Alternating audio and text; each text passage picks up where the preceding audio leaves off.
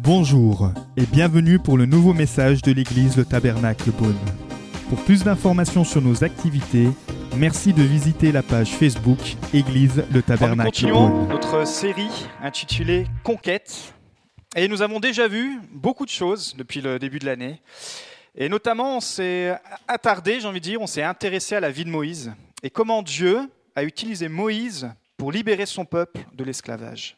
On a vu tout le parcours, depuis la naissance de Moïse jusqu'à sa vie en Égypte, sa vie euh, dans le désert et comment il a pu emmener le peuple loin de l'Égypte.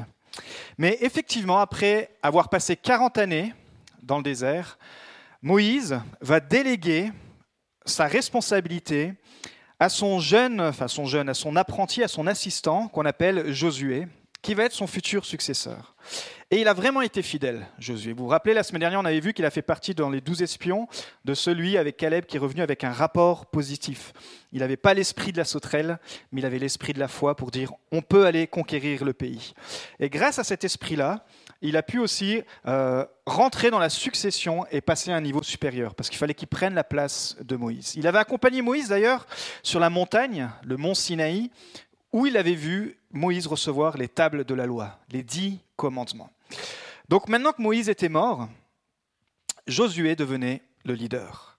Et c'était à son tour de faire rentrer le peuple dans le fameux pays promis. Alors pour ceux qui ne sont pas familiers avec les histoires de, la Bible, euh, avec Moïse, le peuple n'a pas pu rentrer dans le pays promis. Ils sont, ils sont restés dans le désert, ils ont tourné pendant 40 ans, et juste à quelques mètres, ils avaient le pays de Canaan, ce pays promis, mais ils n'ont pas pu y rentrer. Et maintenant, revenez à, Josué de pouvoir reprendre ce relais. 40 ans s'étaient passés, une nouvelle génération était là, de nouveaux leaders, et Moïse, l'ancienne génération, était morte, et il fallait enfin maintenant rentrer dans le pays promis. Donc on va prendre un texte. Maintenant, on a passé dans le livre de Josué, chapitre 3, et les versets vont s'afficher à partir du verset 1. S'étant levé de bon matin, Josué partit de Sittim avec tous les Israélites. Ils arrivèrent au Jourdain et passèrent la nuit là avant de le traverser. Au bout de trois jours, les officiers parcoururent le camp et donnèrent cet ordre au peuple. Lorsque vous verrez les prêtres, les Lévites, porter l'arche de l'alliance de l'Éternel, votre Dieu, vous partirez de l'endroit où vous êtes et vous la suivrez. Mais il y aura entre vous et elle une distance d'environ un kilomètre. N'en approchez pas.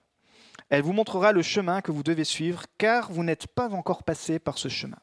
Josué dit au peuple, Consacrez-vous, car demain l'Éternel accomplira des merveilles au milieu de vous. On peut lire ensemble Consacrez-vous, car demain l'Éternel accomplira des merveilles au milieu de vous. Puis Josué dit aux prêtres, Portez l'arche de l'alliance et passez devant le peuple. Ils portèrent l'arche de l'alliance et marchèrent devant le peuple. L'Éternel dit à Josué, Aujourd'hui, je vais commencer à te rendre grand aux yeux de tout Israël, afin qu'ils sachent que je serai avec toi comme j'ai été avec Moïse. Tu donneras cet ordre aux prêtres qui portent l'arche de l'alliance. Lorsque vous arriverez au bord de l'eau du Jourdain, vous vous arrêterez dans le Jourdain. Josué dit aux Israélites, Approchez-vous et écoutez les paroles de l'Éternel, votre Dieu. Josué dit, Voici comment vous reconnaîtrez que le Dieu vivant est au milieu de vous et qui chassera devant vous les Cananéens, les Hittites, les Héviens, les Phérésiens, les Girgasiens, les Amoréens et les Jébusiens. C'était tous des peuples en fait qui avaient des pratiques euh, infâmes. Ils, ils pratiquaient notamment le sacrifice d'enfants. Et Dieu voulait nettoyer ces peuples pour qu'ils puissent apporter la mentalité du royaume.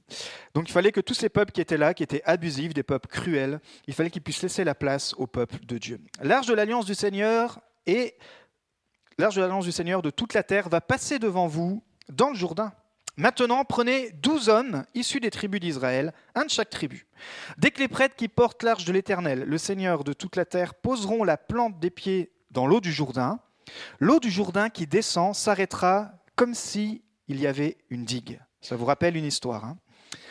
Le peuple sortit de ses tentes pour passer le Jourdain, et les prêtres qui portaient l'arche de l'alliance marchèrent devant le peuple. Quand les prêtres qui portaient l'arche furent arrivés au Jourdain, et que leurs pieds se furent mouillés au bord de l'eau, le Jourdain déborde par-dessus toutes ses rives durant tout le temps de la moisson.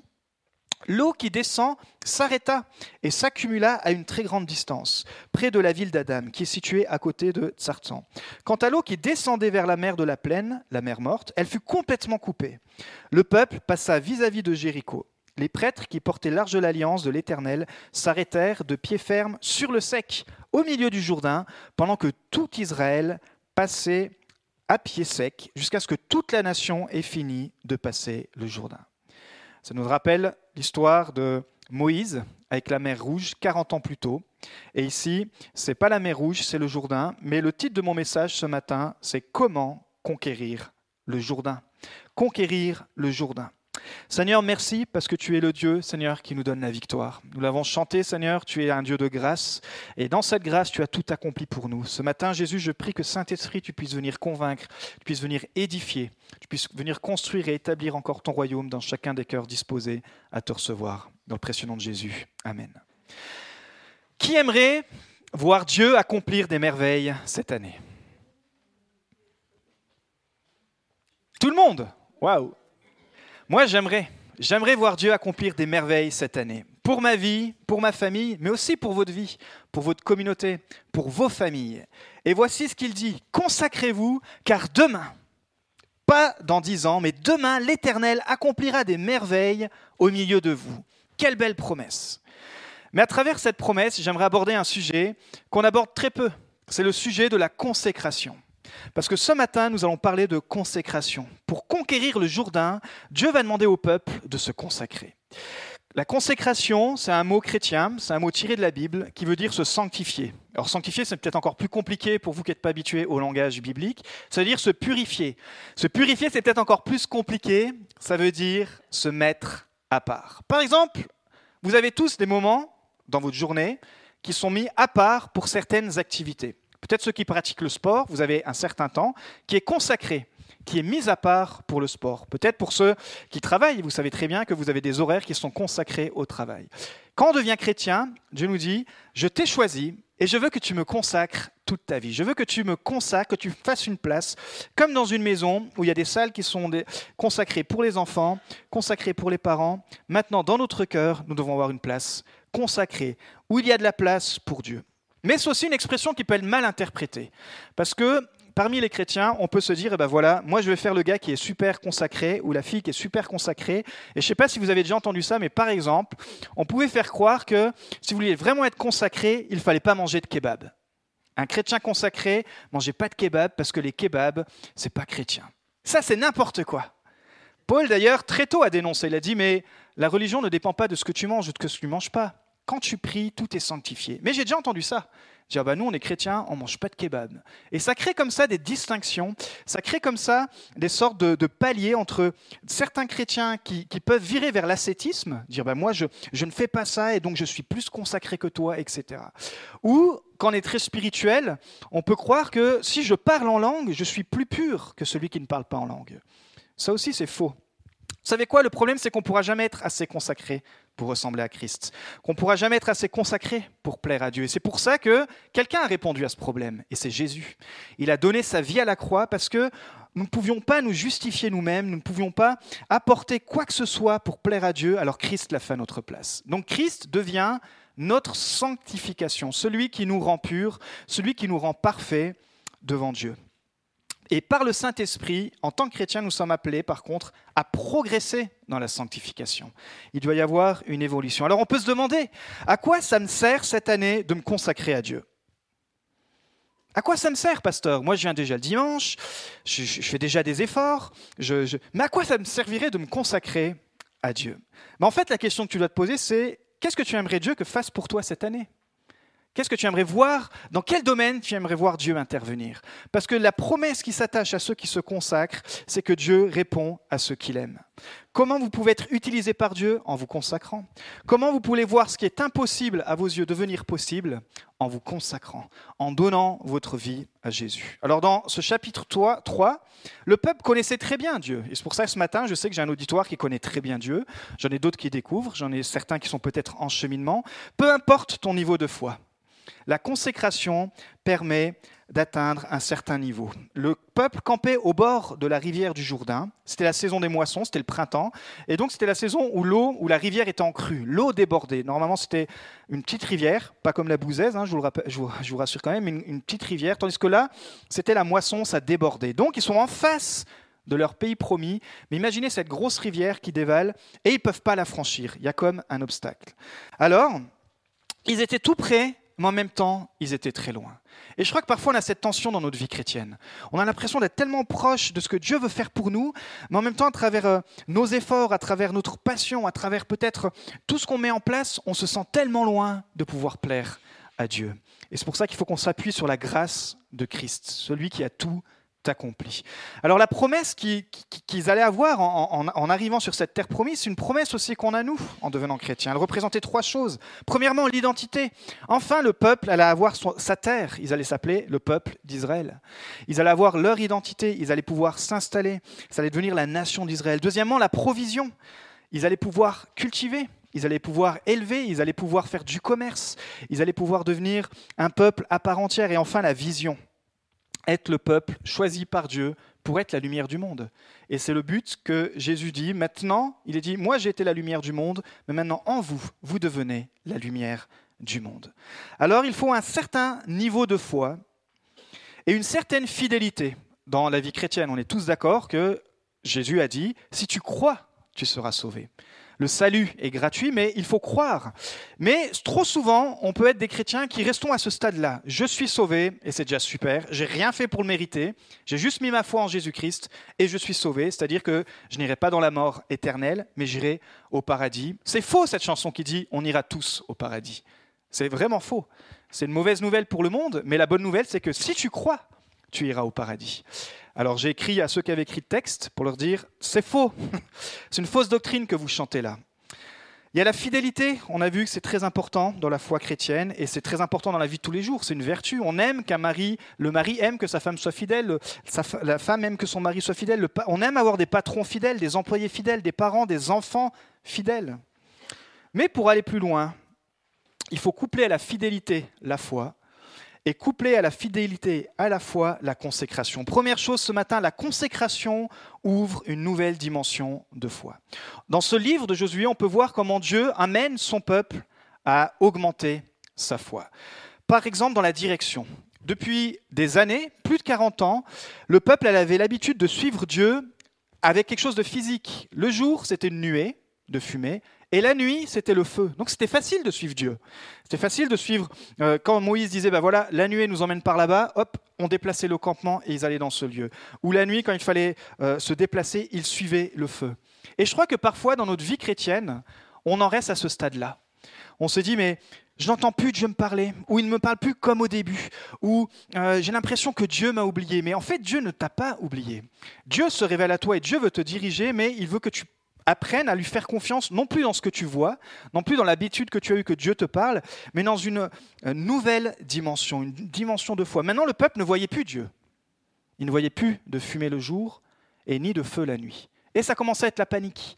Il fallait que les leaders spirituels disent On sait où Dieu veut nous emmener. Oui, Dieu a changé sa façon de nous parler, parce que Dieu maintenant veut plus qu'on s'appuie sur ce qu'on voit, mais sur ce qu'on croit. C'est pour ça qu'il dit que le juste sera sauvé par sa foi. Aussi, dans la provision. Pendant des années, ils avaient le kebab qui tombait tous les jours, justement. Ils avaient du pain, ils avaient des cailles, ils n'avaient rien à faire. Si, ils avaient certaines choses à faire, c'est qu'ils ne devaient pas trop en prendre et qu'ils devaient, se, devaient euh, un certain jour ne pas en, récolter, etc. Vous pourriez dire ça. Mais en même temps, tous les jours, c'était la cantine. Tout était fait. Et toutes les femmes étaient là, waouh, c'est top. Et les hommes aussi, parce que surtout les hommes, parce qu'ils n'avaient pas besoin d'aller chasser. Mais là, Dieu, il avait arrêté ça. Il dit maintenant, vous allez vous installer dans un pays, il va falloir aller chasser, il va falloir apprendre à, faire des provisions, il va falloir que vous deveniez indépendant aussi dans la provision. Et je crois que souvent, Dieu veut nous montrer qu'il est notre provision. On sait que on, passe par des épreuves, on sait que on passe par plein de tensions, mais Seigneur, tu es ma provision. Tu nous donnes, Seigneur Jésus, la direction. Tu es l'Éternel qui est le bon berger. Tu nous emmènes dans de verts pâturages. Et même dans des saisons compliquées, Seigneur, tu es ma provision. Quand les finances sont compliquées, Seigneur, tu es ma provision. Quand la maladie m'atteint, Seigneur, tu es ma provision. Et troisième chose, c'est le miracle. Ils avaient vu Moïse utiliser le bâton pour ouvrir la mer Rouge. Et ici, on va voir que Dieu va utiliser non pas juste le bâton de Moïse, déjà il ne va pas utiliser le leader, il ne va pas utiliser Josué, mais il va utiliser les prêtres, il va utiliser des, leaders, il va utiliser des gens juste qui étaient consacrés à Dieu. Et il va leur dire, bah, sur votre foi, vous avez vu, on a lu qu'ils ont dû aller marcher, et une fois qu'ils ont atteint le niveau euh, de l'eau, Dieu a pu faire le miracle. Donc, Autrefois, il parlait à travers le feu et la nuée. Autrefois, il leur donnait de la nourriture tranquillement. Autrefois, il utilisait le bâton. Maintenant, aujourd'hui, Dieu, il faut qu'on passe à un nouveau, une nouvelle dimension de foi. Vous ne me verrez plus comme vous m'avez vu avant. Vous ne verrez plus physiquement. Vous n'aurez plus la provision, vous n'aurez plus la facilité. On va, on va décrocher l'assistance. Et puis aussi, vous allez voir que le miracle, maintenant, c'est vous qui allez devenir le miracle. Quiconque se consacre pourra apporter le miracle. Alors, qu'est-ce que Dieu est en train de leur apprendre? C'est que on devient des partenaires avec Dieu. Et je ne sais pas où vous en êtes dans votre relation avec Dieu, mais j'aime le fait que Dieu nous ait choisis pour qu'on soit partenaire avec lui, pour faire établir son royaume sur cette terre, un royaume d'amour, un royaume de paix. Mais il dit, pour cela, il fallait se consacrer. Consacrez-vous, car demain, l'Éternel accomplira des merveilles au milieu de vous. Deuxième chose, la consécration nous prépare à œuvrer pour Dieu. Qu'est-ce que ça veut dire Paul le dit comme ceci, dans 1 Corinthiens 3.9, En effet, nous sommes ouvriers avec Dieu. Mais quand on regarde au grec, ça vient du mot sunergos, qui veut dire plus qu'un simple ouvrier. Ici, la plupart, nous sommes des ouvriers et on, a peut-être une mauvaise idée de ce que là voulait dire euh, Paul. Il disait, en fait, un ouvrier, un compagnon d'œuvre, c'est justement un compagnon dans le travail, mais un compagnon qui est prêt à te donner sa vie pour sauver la tienne. Parce que quand on regarde les types d'ouvriers que l'apôtre Paul cite dans ses lettres, on voit entre autres euh, deux jeunes leaders, Timothée et Tite, mais qui étaient prêts à aller en prison pour Paul, qui étaient prêts à aller en prison pour leur foi, mais pour se défendre aussi les uns les autres. Et Paul dit, voilà comment on peut construire le royaume de Dieu. Avec des gens où on suit la même vision, on suit Jésus, mais on est prêts aussi les uns les autres pour se porter, pour se soulager. Et si mon frère va pas bien, je suis là pour le défendre. Et si mon frère euh, vit des difficultés, je suis son compagnon d'œuvre. La consécration est un choix. Le choix d'être un ouvrier avec Dieu. C'est possible de vivre sa vie juste en tant que sauvé, encore une fois, je vous l'ai dit, et ça ne va pas enlever votre salut si vous ne donnez pas votre vie à Jésus dans le sens de utiliser ce que Dieu vous a donné pour le servir, puisque le salut, c'est un don. Par contre, c'est tellement plus passionnant de dire Seigneur, je choisis d'être un ouvrier avec toi, un compagnon, avec mes frères et sœurs. Et c'est ce que nous faisons le dimanche ici, et c'est ce que nous faisons aussi en dehors, bien sûr, du dimanche, les couples, les célibataires dans, dans, votre vie, les couples dans de votre façon d'élever les enfants, les jeunes dans votre consécration euh, à l'école, les, les, moins jeunes dans, dans la transmission, etc. Comment me consacrer cette année? Première chose, notre consécration se bâtit dans notre relation avec Jésus. Vous savez que Jésus ne, te considère pas comme un employé, mais il te considère comme un ami. Il dit dans Jean 15, 15, Je ne vous appelle plus serviteur, parce que le serviteur ne sait pas ce que fait son Seigneur, mais je vous ai appelé ami, parce que je vous ai fait connaître tout ce que j'ai appris de mon Père. Waouh Quelle grâce que le Dieu de l'univers, on l'a chanté ce matin, à son nom, les eaux s'ouvrent, à son nom, il a créé les étoiles, à son nom, il donne la vie. Et ce Dieu-là désire non pas une relation de patron à employé, mais une relation d'ami à ami. Et c'est un ami, c'est quoi? Un ami, c'est libre de choisir la relation. C'est libre. Quand vous avez un ami, vous, aimez l'appeler. Quand vous avez un ami, vous aimez prendre du temps avec lui. Quand vous avez un ami, vous aimez faire du sacrifice pour lui. Je sais pas, on n'a pas beaucoup d'amis, on a beaucoup de contacts, on n'a pas beaucoup d'amis, mais pensez à, votre meilleur ami ou vous, au type d'ami que vous êtes. Aujourd'hui, on a Facebook, Instagram, etc. Et ça, et ça fausse parce qu'on a plein d'amis. Mais il n'y a pas beaucoup d'amis sur Facebook qui seraient capables de donner leur vie pour nous. Et nous, est-ce qu'on est capable de donner la vie pour quelqu'un d'autre? Parce que Jésus, c'est ce qu'il dit, c'est qu'un ami, il est capable carrément d'aller jusqu'à donner la vie pour son frère et sa sœur. en tout cas, un ami, c'est précieux. Et voici la, la relation que, que Dieu donne. Il dit, si tu veux te consacrer à moi, il faut que tu changes la vision que tu as de moi. Il faut que tu me voies comme un ami. C'est plus facile de travailler avec Jésus en disant mais Jésus c'est mon ami donc il va m'aider. Jésus c'est mon ami donc ce qu'il veut c'est le meilleur pour ma vie. Alors je veux lui donner ma vie. Je vais lui donner ma vie parce que lui me l'a donné avant toute chose. Deuxième chose, notre consécration, premièrement, elle est bâtie sur notre relation avec Jésus. Et deuxième chose, elle est fondée dans la grâce. On l'a chanté beaucoup ce matin. Dans euh, la suite du verset, il dit, Ce n'est pas vous qui m'avez choisi, mais c'est moi qui vous ai choisi et je vous ai établi afin que vous alliez et que vous portiez du fruit et que votre fruit demeure. Waouh C'est Dieu qui t'a choisi. C'est Jésus lui-même qui t'a choisi. Et ça, ça me rassure. Parce que si c'est moi-même qui me serais choisi, heureusement, parce que je ne me serais pas moi-même choisi pour être pasteur. Et Dieu ne choisit pas selon les catégories, les filtres humains. Dieu, c'est son plan. Et peut-être que toi, tu ne te, serais pas choisi pour euh, servir Dieu, mais ce matin, Jésus te dit, il t'a choisi. Alors, juste réveille ton, ton voisin ce matin, lui dit, Jésus t'a choisi, c'est bon, Jésus t'a choisi.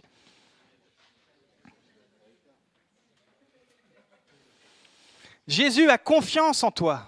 Waouh C'est tellement bon de savoir que le Dieu de l'univers, le Dieu tout-puissant, il nous a choisis. Et il dit même, il nous a établis.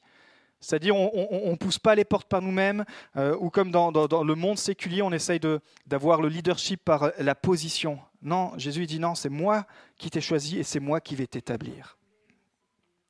C'est ce que Jésus d'ailleurs, c'est ce que Dieu a fait avec Josué. Je vous lis rapidement au, début du chapitre 1. Il dit Après la mort de Moïse, le serviteur de l'Éternel, l'Éternel dit à Josué, fils de Nain et assistant de Moïse Mon serviteur Moïse est mort. Maintenant, Lève-toi, passe le Jourdain avec tout le peuple pour entrer dans le pays que je vous donne aux Israélites. Et il dit ce fameux verset qui est connu Fortifie-toi et prends courage. Ne sois pas effrayé ni épouvanté, car l'Éternel ton Dieu est avec toi où que tu ailles. C'est pas juste, pas juste pardon l'Éternel, le Dieu très loin ou le Dieu très saint. Bien sûr, il est tout ça, mais il est aussi ton ami. Et c'est ce Dieu-là, ce Jésus qui veut t'accompagner, ce Jésus qui est près de toi, qui est là ce matin dans cette salle avec nous. Et c'est pour ça qu'il a pu dire à Moïse, je vais, je vais te, à, Josué, je vais te, te passer le flambeau, et même si tu ne te sens pas capable, on va y aller ensemble. Et c'est pour ça qu'il leur demande de traverser le Jourdain. Mais ce qui est intéressant, ou ce qui est surprenant, c'est qu'il leur demande de traverser le Jourdain à une période peu propice. Il aurait pu leur demander à n'importe quelle période, mais là, il leur demande au printemps. Et au printemps, la rivière était en crue, la rivière était inondée. Il aurait pu leur dire, écoutez, on va le faire quand c'est plus simple. Mais il leur dit non, on va le faire quand c'est très compliqué. Et je crois que parfois on a un peu une, vision idéaliste du christianisme où on se dit, mais finalement quand je vais devenir chrétien, tout ira mieux. Et puis j'aurai plus de problèmes. Et puis si, et puis ça. Mais vous savez que si vous êtes chrétien depuis plus d'une heure, c'est faux. C'est faux, seulement la différence, c'est que Dieu est avec nous. Et ils vont traverser ce Jourdain, cette rivière en crue, avec la présence de Dieu. Et ils vont faire le même miracle que Moïse a fait avec la, mer Rouge. La mer Rouge, c'était pour libérer le peuple de l'esclavage. Ils avaient fait déjà une étape. Maintenant, c'était une nouvelle porte, une nouvelle dimension où il fallait qu'ils puissent rentrer dans la terre promise. Et je crois que parfois, en tant que chrétien, on reste juste, encore une fois, en tant que sauvé. On est libéré, on est racheté, on est sous la grâce. Mais on tourne dans un sorte de désert. Et on est comme frustré de notre vie chrétienne. Parce que Dieu, il te dit ce matin, et la bonne nouvelle, c'est ça, que si tu te consacres, tu vas pouvoir traverser le Jourdain. Tu vas pouvoir être quelqu'un non seulement de sauvé, mais quelqu'un d'appelé. Quelqu'un qui va marcher sur la terre promise. Quelqu'un qui va pouvoir avec les autres s'encourager. Un ouvrier de Dieu. Quelqu'un qui va voir d'autres miracles. Parce qu'on va regarder la vie de Josué. Il va faire des miracles quand même incroyables. Juste comme ça, par aperçu, il a arrêté le soleil. Waouh Balèze le gars quand même quand tu te consacres, tu vois des choses différentes. Tu rentres dans une nouvelle dimension de foi. Donc, là, Dieu va répondre. Les prêtres vont, vont passer le Jourdain et Dieu va arrêter l'afflux d'eau. Et l'eau, la rivière va être à sec et tout le peuple va pouvoir passer. Enfin, ils sont dans le terrain promis. Et la vie chrétienne, c'est ça. On aimerait qu'il y ait moins de batailles, mais Dieu est toujours là pour nous ouvrir la voie. On aimerait qu'il y ait moins d'épreuves, pourtant c'est au cœur des épreuves que Dieu travaille notre caractère. On aimerait qu'il y ait moins de soucis. Pourtant, c'est dans tout ce cheminement-là que Dieu travaille à l'intérieur de nous et fait de nous des êtres à son image. Donc les bienfaits de la consécration, troisième point, la consécration apporte la bénédiction. Josué 3, 10, 13. Josué dit, Voici comment vous reconnaîtrez que le Dieu vivant est au milieu de vous. L'arche de l'alliance du Seigneur de toute la terre va passer devant vous dans le Jourdain. Dès que les prêtres qui portent l'arche de l'Éternel, le Seigneur de toute la terre, poseront la plante des pieds dans l'eau du Jourdain, l'eau du Jourdain qui descend s'arrêtera comme s'il y avait une digue. Donc il fallait un petit peu de foi quand même pour pas mourir noyé. Mais voici à quoi ça ressemblait l'arche de l'Alliance. Est-ce qu'on peut envoyer la première diapo? L'arche de l'Alliance, c'était un coffret en bois recouvert d'or qui était vraiment le trésor le plus précieux d'Israël. D'ailleurs, il y a beaucoup de films qui ont été faits les Indiana Jones et compagnie, à la recherche de l'arche perdue, il parle de ça. Mais là, on n'en est pas là. Mais l'arche de l'Éternel, qu'est-ce qu'elle comprenait? Elle comprenait les dix tables de la loi que Moïse avait reçues 40 ans plus tôt, Et elle comprenait aussi un vase où il y avait la manne, pour qu'ils se rappellent que Dieu avait pourvu à eux durant le désert. Et elle contenait aussi le bâton d'Aaron. C'était comme pour dire tout ça, c'est dans la présence de Dieu. Et Dieu, littéralement, se tenait au-dessus des deux chérubins, des deux anges aux grandes mains, là, et il portait la présence de Dieu. Il fallait des personnes consacrées pour porter la présence de Dieu. Si vous n'étiez pas consacré, vous mourriez. Donc valait mieux être droit dans ses baskets euh, à ce moment-là. Et donc voici ce qu'ils font. Les prêtres avancent avec l'arche de l'alliance au-dessus d'eux. Tu peux peut-être mettre la deuxième photo, on voit mieux l'alliance. Voilà, on voit l'arche de l'alliance. Donc c'était vraiment euh, ce, beau coffre euh, qui représentait la présence de Dieu.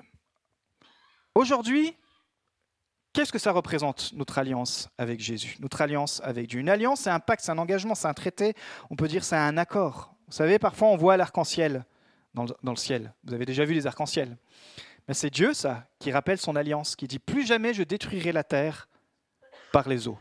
C'est plutôt une bonne nouvelle. Donc à chaque fois qu'on voit l'arc-en-ciel, fait Ah, même s'il pleut beaucoup, Seigneur, euh, on sait que la terre, elle va pas finir inondée. Bon, la mauvaise nouvelle, c'est qu'on va finir grillé, apparemment, parce que ça va finir par le feu. Mais nous, on va pas finir euh, grillé, puisqu'on va être, euh, être sauvés.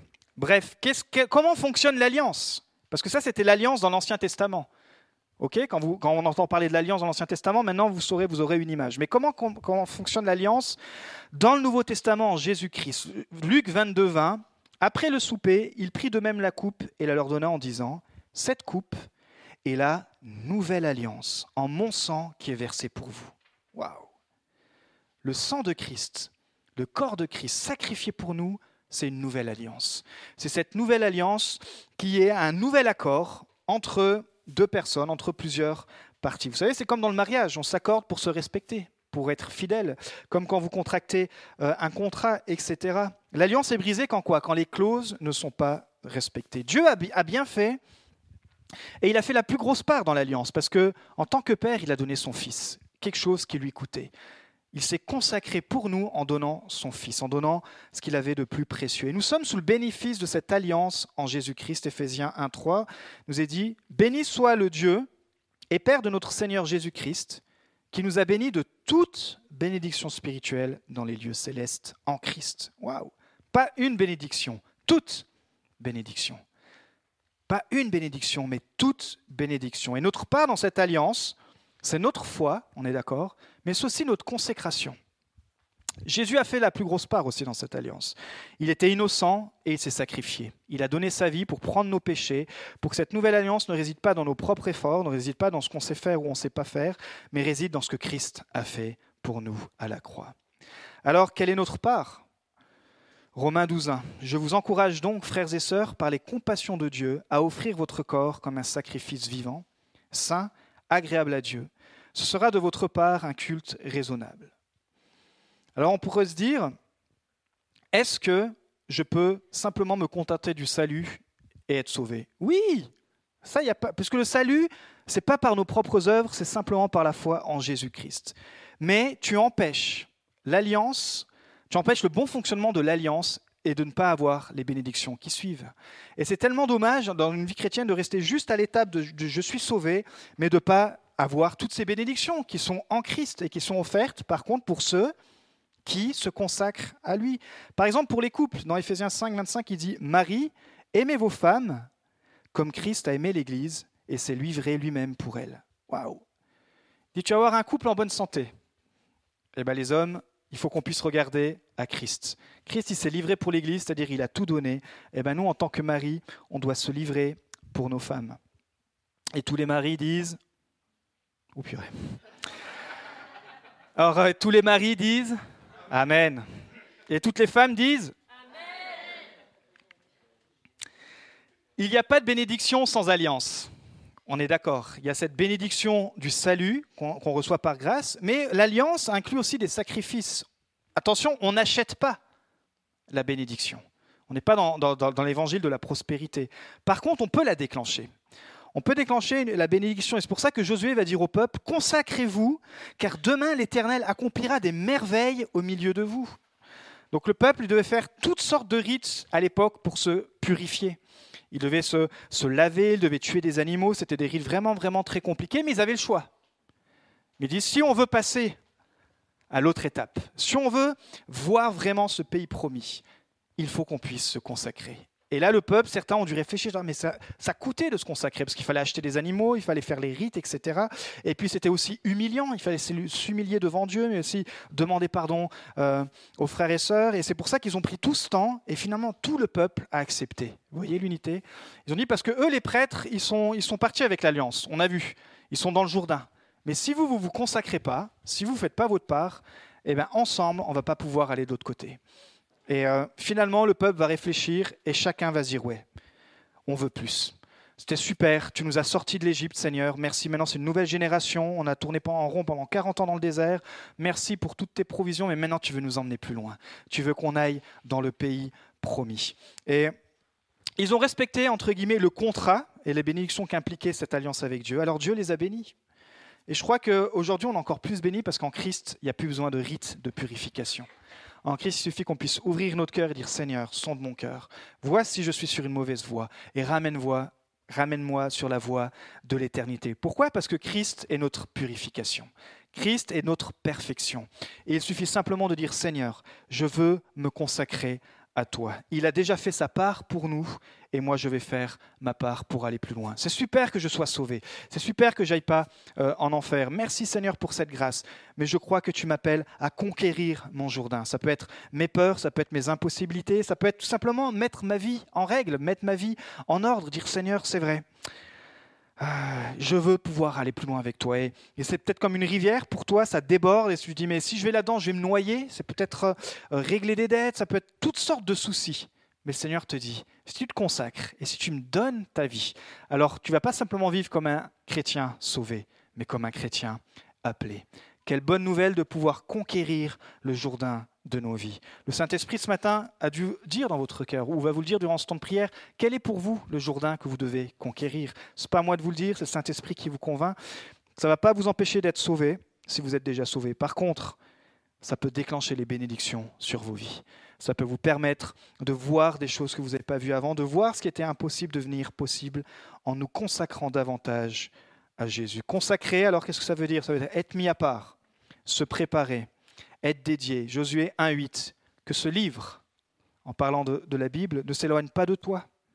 Médite-le quand Jour et nuit, pour agir avec fidélité, conformément à tout ce qui est écrit. Car c'est alors, et voici la bénédiction, qui on est d'accord est conditionnelle, car c'est alors que tu réussiras, que tu auras du succès dans tes entreprises, c'est alors que tu réussiras. Il y a des bénédictions qui sont conditionnelles.